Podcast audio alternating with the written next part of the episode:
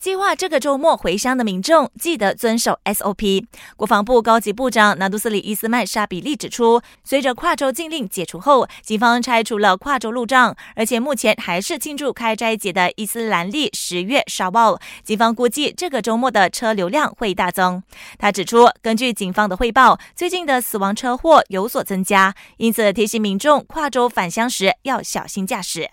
Dan saya juga meminta supaya berhati-hati di jalan raya. Apabila banyak kereta nanti, tentu sajalah akan berlaku perkara-perkara yang tidak diingini. Dan saya dimaklumkan oleh PDRM, kemalangan maut telah pun mula bertambah.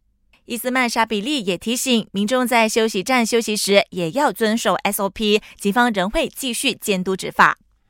今天是我国进入复原式行管令的第一天，国家安全理事会也陆续公布了各领域的标准作业程序，包括托儿所。其中一项 SOP 是，所有托儿所的员工和孩子每天都必须测量体温至少三次，同时禁止孩子共用玩具、私人物品、食物和睡床。工作人员也必须时刻监督孩子，避免他们在进行活动时互相拥抱，避免进行难以保持社交距离的团体活动。一旦出现新冠肺炎确诊患者，有关托儿所就必须关闭。